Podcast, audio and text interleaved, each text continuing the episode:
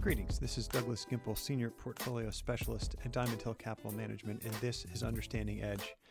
I'm stepping aside today and asking Brian Fontanella to step in for me. Brian is a colleague and fellow portfolio specialist, as well as a fellow Miami alum.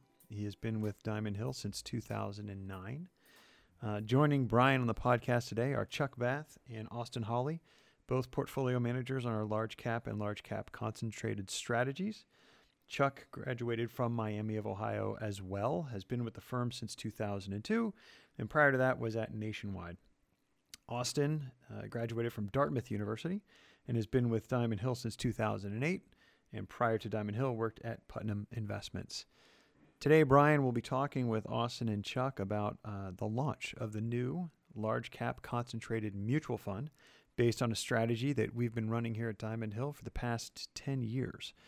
Uh, the group will discuss how this strategy differs from other strategies while applying the philosophy and process that Diamond Hill investors have come to know over the many, many years that we've been around. We're continuing to work from home, but we're getting closer and closer to a return to the office. Uh, so, because of that, I ask for your patience for any sound issues that may arise. Uh, as always, stay safe and stay healthy, and I hope you enjoy Brian's turn on the podcast with Chuck and Austin.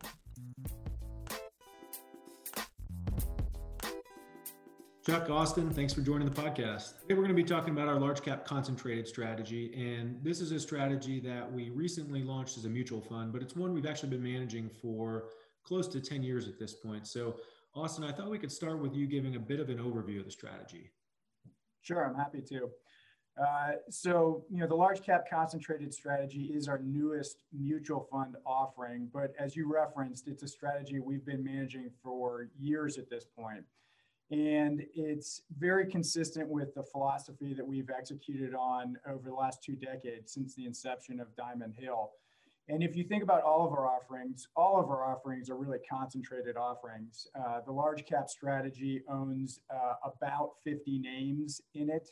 Uh, you know, a very small fraction of the names in the entire uh, universe available to us. And that's true across all the strategies that we manage here at Diamond Hill we're, we're truly active managers. And we think it's very important that we are managing concentrated portfolios that look different than the market. Uh, that's how we justify our fees uh, when we talk to clients. Uh, and we think it's really important. And uh, it is a subset of the large cap strategy. 20 names that represent you know some of our highest conviction ideas in the large cap portfolio while also trying to mirror uh, relatively closely the sector allocations we have in the large cap strategy. And so, as we've grown large cap, uh, and as many of you know, we recently closed uh, the large cap strategy. You know, the large cap concentrated strategy offers a way for our clients, and uh, especially for new clients, to gain access to the portfolio management team of the large cap strategy, uh, albeit with some slightly different constraints around concentration and minimum market cap. Uh, you know, we've had a very successful track record over the last decade managing this strategy, and we look forward to having another avenue for our clients to participate uh, by owning large cap going forward. So let's step back for just a minute. Austin, you mentioned large cap concentrated is a subset of the holdings in large cap, but it's managed with the same philosophy and process. So maybe for those that are a little less familiar with that, Chuck, could you just give a quick overview of that philosophy and process that we employ for all of our strategies? Sure. Um, our, our underlying investment philosophy is based around our understandings of intrinsic value. That is why many people think of us as a value investor, but I think a lot of people don't necessarily understand what value is. In my mind, value is, a stock selling at a discount at what the business is worth. And to simply use a low PE, high dividend yield type strategy sometimes those are shorthand ways to capture a snapshot of value, but to truly capture the value, the, the value of the business, and then compare that to the stock price, I think we have to look at intrinsic value. One of the key inputs of understanding intrinsic value is the uh, the, the normalized earnings combined with earnings growth discounted at an appropriate rate.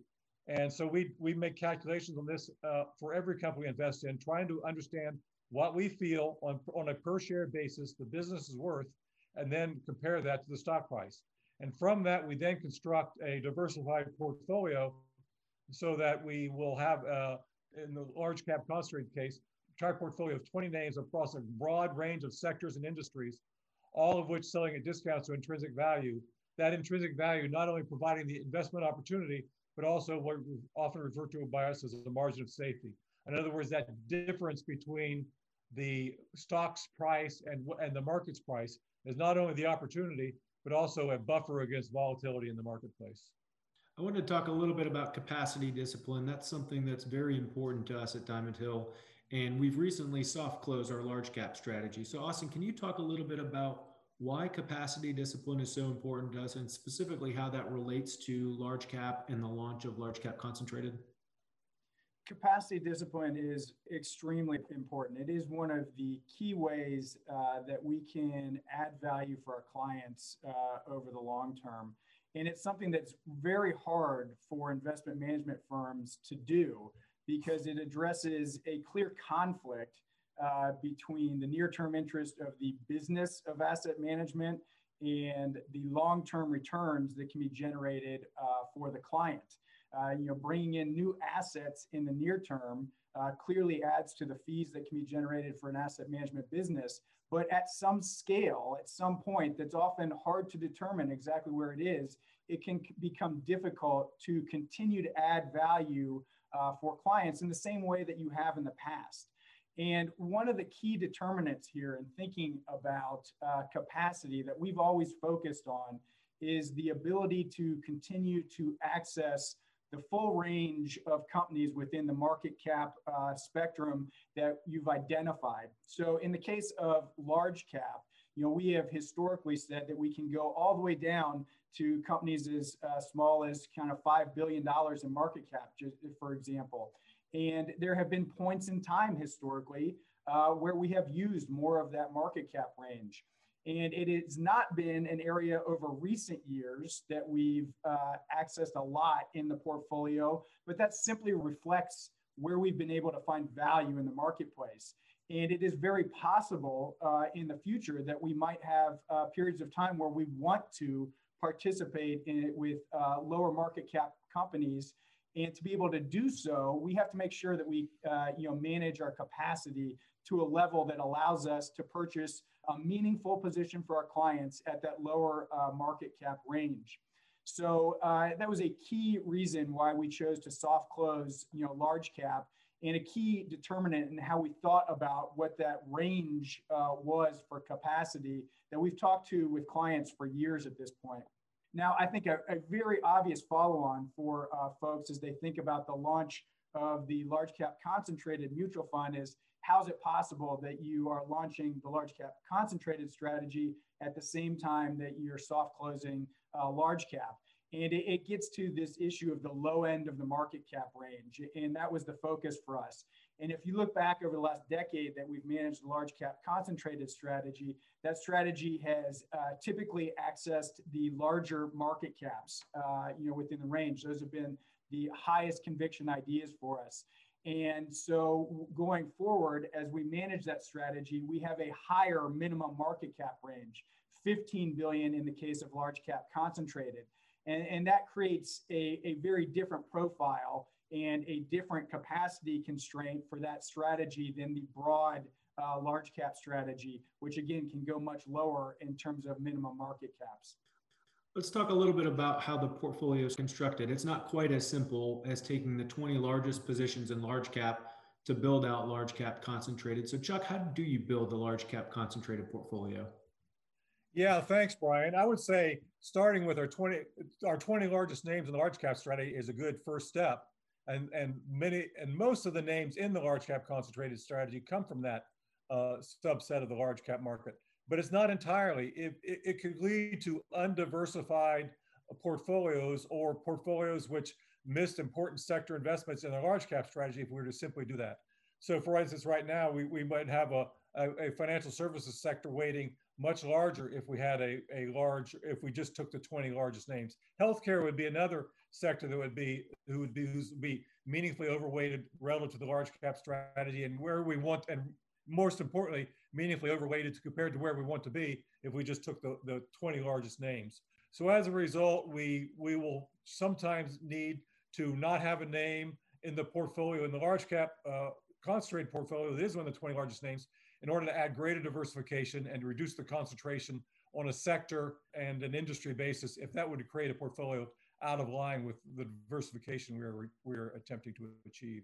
There are some sectors of the, of the market like uh, of utilities where we have zero weighting, real estate, we have zero weighting. We're okay with that, um, but we don't want to make uh, the, that, that an overwhelming portion of the portfolio. We want a diversified portfolio, even though it's concentrated. We think 20 names is enough to provide diversification for a portfolio as long as you're cognizant of the sector and uh, industry weightings, which might become a bit askew if you were just pick the 20 largest names.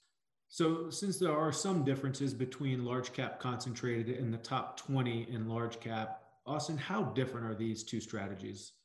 I think as a first approximation, they're awfully similar, uh, and it gets to what uh, you know Chuck was talking about. As a starting point, the largest 20 names in large cap is a good starting point, and where we start from uh, to construct the large cap concentrated portfolio. The primary difference that everyone should be aware of is uh, that it is a much smaller uh, number of securities that we hold in large cap concentrated. We hold only 20 securities in large cap concentrated uh, versus anywhere between 40 and 60 securities in the large cap diversified strategy. So in large cap concentrated, there are a whole host of names, you know, more than half of the names in large cap uh, that clients will not have exposure to uh, in the portfolio.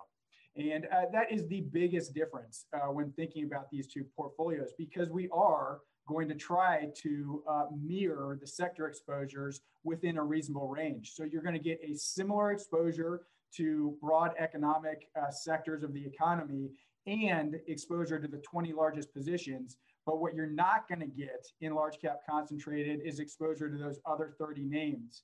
And so, uh, you know, what clients should think about is whether they're comfortable, uh, you know, with a, a portfolio that is heavily concentrated in 20 names and where any of those individual names, which have weights anywhere from you know three and a half to eight percent of the portfolio and could you know feasibly go up to 10% of the portfolio could have a very meaningful difference in the short term on performance. And so you know i think uh, you know clients that would uh, you know buy a strategy like uh, the large cap concentrated you know should be comfortable with that type of concentration level.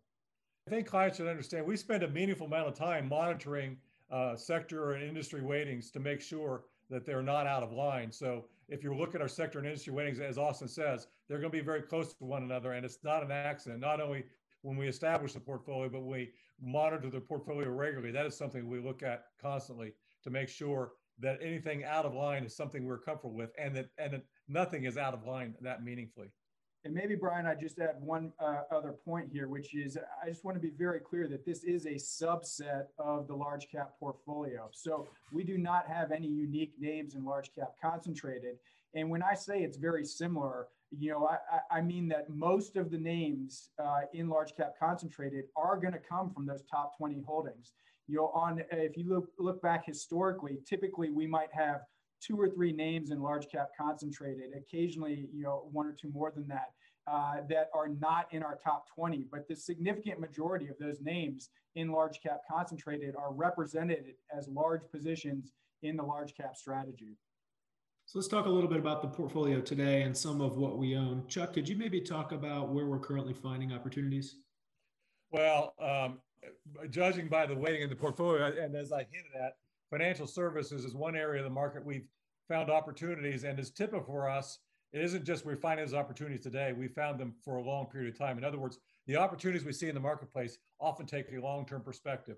In the case of financials, we've been overweighted that sector for five years at least. And one of the things we have found is uh, since the financial crisis of 08 09, the market and investors have been unwilling to put what we view are correct valuations on these strategies because people see in my mind, undue risk. This was classically exposed in the in the most recent sell-off uh, first quarter uh, of last year, when the financial services names sold off aggressively due to concerns uh, re, re, uh, about recession and finan- and economic slowdown, but which, which in fact provided opportunity because the valuations were so inexpensive. And once again, I think we will we'll see until investors don't stop taking into fact 809 of the valuation of the financial sector they will continue to find opportunity because, quite frankly, in my mind, the financial services sector is much better uh, structured, both from a capital and competitive basis, than it was in 08, 09. Uh, but therein lies the opportunity for investors. It provides inexpensive valuation. Another area that Mark we find very attractive is the uh, consumer staples area. Now, this is an area that's a bit out of favor right now because it is neither uh, a um, economic recovery play or a, an aggressive growth play, but it does have steady un, but unspectacular growth over long periods of time at attractive valuations. So these are names like Procter and Gamble, PepsiCo, which are outstanding companies at attractive prices that are the kind of long-term holdings, long-term opportunities we're looking for in the portfolio. So financials, uh, staples, those would be two areas that sort of stand out right now in terms of where we're finding our, our best ideas and not only on an individual stock basis uh, and uh, and our largest holding by the way uh, AIG is a financial services name but not only on an individual stock basis but also on a sector basis as well. And I should say that uh, in terms of diversification um, sectors limits of 35% the fact that we're reasonably close to that in the large cap concentrated sector gives you some indication of what we think of the opportunity there right now well, guys, to wrap up, uh, Austin, I thought maybe you could talk about what type of investors might be interested in this particular strategy. I think any investor who's familiar with Diamond Hill and appreciates the philosophy and long term temperament that we use to manage our strategies uh, might potentially be interested in the large cap concentrated strategy because it really is just a reflection of all those things we've done for two decades now across our other equity strategies.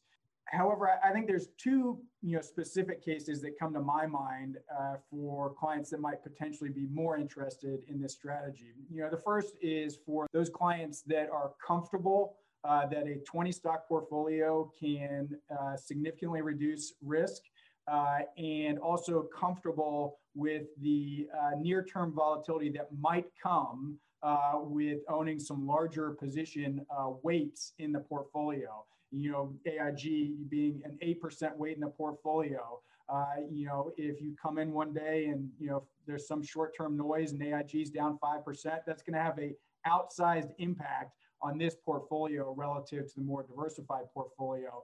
And I think over the long term, clients may be compensated for that additional benefit of security selection that might come with a more concentrated portfolio. But you also have to be comfortable uh, that in the near term there may be deviations, uh, you know, from uh, that are more significant compared to the more diversified strategy.